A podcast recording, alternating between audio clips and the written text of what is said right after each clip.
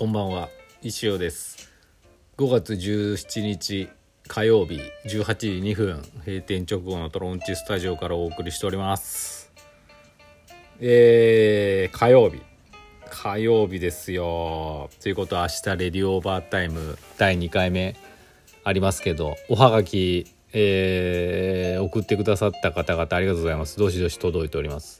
あのどんどんお送りください。もうあの厳しいですからね採用されるのは。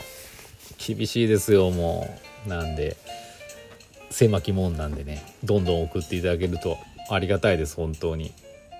うん皆さんで作っていきましょう。ということでねそういえば石作ってないやと思って。まあ3ビルでも作ったしなと思って余裕かましてたらですね今日も2つワンコインのやつが売れたんで意外とあのあれ新作がないぞっていうことことでですね。あの作りかけてます。まあとはいうものなかなかね急いで作れるもんじゃないんでね。うん。まああんまりごご期待でもな。修行を販売する番組ですからね。レディオーバータイムは基本。ちょっと頑張りまだ時間はあるのでねあと1日。ちょっと頑張りたいと思いますけど。よろしくお願いいたします。はい。こんな感じですかね。あとは今日ずっと石やってたかな。ああのどうでもいい話オープニングトークツイッターでもつぶやいてしまったんですけど今日あのちょお昼前ぐらいにちょっとあの買い買い出しじゃないですけどドラッグストア元気に行ってですねまあ家の足りないものを買ってねちょうど帰ってきた時にですねあの家の前のポストにちょうど郵便局の配達員さんがまあ我が家の何か配達物を入れてるところでああなんか来たなと思ってそのまますぐガレージに駐車してですね何が届いたかなってポストの方を見に行ったんですよ。その時にもう郵便局の人はですね、まあ、2軒隣の方までもバイクで走ってってあのまあ大体入れてたんですけどふと見たらですね不在票が入ってまして一瞬あれ？って思いながら。で郵便局って書いてあるわけですよ。で時間見るともう今今の時間でええ？と思って。いやあのえ？えと思ったんですよ。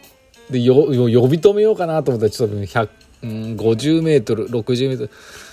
ちょっと遠くにいたんでここで大声で飛びなんか呼ぶのも変だしそもそもあなた私が車で帰ってバックで駐車入れてるところを見てるじゃんって思いながらなぜなぜその数数秒待ってくれなかったのかと。で確かにね家にいないかったんであのその家のね人物かどうかちょっとわからないんでね安易に声かけるのも信用するのもいけないマニュアル通りなのかもしれないですけどいやあなたもうここあなたの配達エリアもう何年あなたここ配達してんのみたいな。車で別れよって思いながらもね。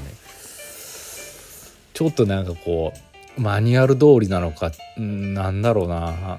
あの急いでたのか知らないですけどなんか再配達でもう一回来る方が大変じゃねえって思いながら。なんかねあこの人んち不在だったや不在表書いてさあ入れようって言ったらあれ？車が来たぞ。あ止まった。この中車庫入れしたあこの人がちょっと待とう降りてきたら声かけて「石田さんですか?」って言えば「あそうです」っつって「この荷物が」みたいな「あすいません」って済む話じゃんね。なぜそれができないと思いましたけど。いやびっくりしたな。こんなうちのなんかもううちのエリアはもう大和さん一択なんですよね。もう大和さん最高なんですよ。特にもう名前言っても分かんないと思いますけどね。大和の今尾さんっていう方はねもうもうすげえ最高。最高オブ最高なんでね。うん。ヤマトなんかネットショッピングとかしてヤマトで届けますって書いてあるともうもうラッキー。よっしゃって思います。もうヤマトさんのエンジンも分かるんであ来たと思ったのをピンポン鳴った瞬間にもう出れるようにして他の会社はダメですね。やっぱこれ人なんですけどね。会社がダメっていうか人ですよね。もう S 川さんとかすごい適当な場合があるし。まあ今回の郵便局もちょっと残念だったなっていうなんかな。えー、えー、みたいな。いつ届くかわからないものだったんで。何時の何,、ね、何日の何時に届きますよっていうものだったらちゃんといるんですけどいたりダメだったらね事前に変更したりとかできるんですけどね。いやー今日はもうちょっと残念だなっていう感じでした。はい。こういうねこういう何かこうストーリーをですね Radio Overtime にちょっと送ってみたらいいんじゃないか。読まれる確率高いと思います。適当に言ってますけど。読まれなかったらすいません。じゃあお便りいきましょう。前川さんから。明日は Radio Overtime ボリューム2ですね。前回放送も楽しかったですが石尾ファンの一人としては先生の顔が鏡越しに小さく映ってるだけというのがなんかなんとももどかしくてですね教祖様のお顔はもっとよく見たいという無茶なリクエストです。オープニングかラストでチラッとで良いので印鑑目にしてくださると嬉しいです。よろしくお願いします。あーいや貴重な意見ありがとうございます。そうなんですよね。あのー、なんかこうラジオのなんかやっぱ一つのねスマホでやるにはねやっぱ限界があってで鏡越しにやればなんかいろいろもちろん奥行きがあったりとか面白いラジオっぽい DJ ブースっぽさがあり自分も映ってる感じでいいかなと思ってたんですけど確かに見てる方はもうずっとまあその私の顔がいいのかどうかは別としてですね。変化があった方がいいと思うのであのー、なんかちょっと覚えてたらですねもうなんか定期的に定期的かどうかわかんないですけど適度にそのカメラワークっていうのをちょっと考えたいと思います、あの忘れてたら教えてください。はい。ありがとうございます。こういう貴重な意見ありがたいです。ありがとうございます。次。マウンテンさん。先生こんばんは。昨夜のレディオで話していたアジアンフェアが気になります。ああ上か原イオンの。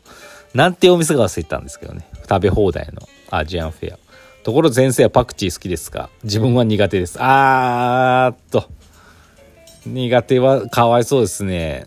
アジアンフェアもパクチー食べれなかったらもう半減しちゃいますよね味。私大好きです。はい。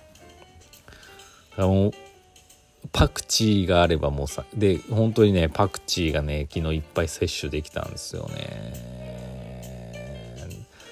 あのパクチーってなかなか売ってないじゃないですか、まあ、売ってるのかな。売ってたりするんですけど。なんであのサラダバーとかにパクチーのなんかサラダとかあったらもうそれだけしかもうそれをねもう山盛り食べるぐらい好きなんですけどちょっと前まで近所のブロンコビリもう潰れちゃったんですけどねサラダバーにパクチーのサラダがあって。もうなんかそれをサラダバーのそのパクチーを食べに行くためにブロンコビリに行って行ってたぐらいなんでねそれぐらい好きなんですけど。昨日行ったアジワンフェアもですねもうパクチーもう最高でしたね。苦手だいや苦手まあそのパクチー好きか嫌いかっていろいろ分かれると思うんですけどあの初めて食べた時から好きでしたね。でもなんだろう昔パクチーってあったみたいな。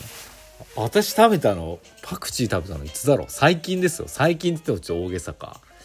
いやでもじ食べ初めて食べて10年も経ってないと思う。何をきっかけに食べたか忘れちゃいましたけど。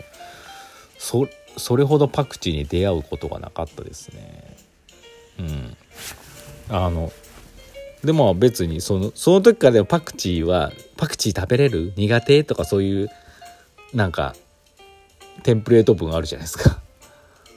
パクチーってじゃあそう苦手な人が多いものかなと思いながら初めて食べたけど全然いけるやんこれと思って、うん、むしろ。っていう感じですかね。うん。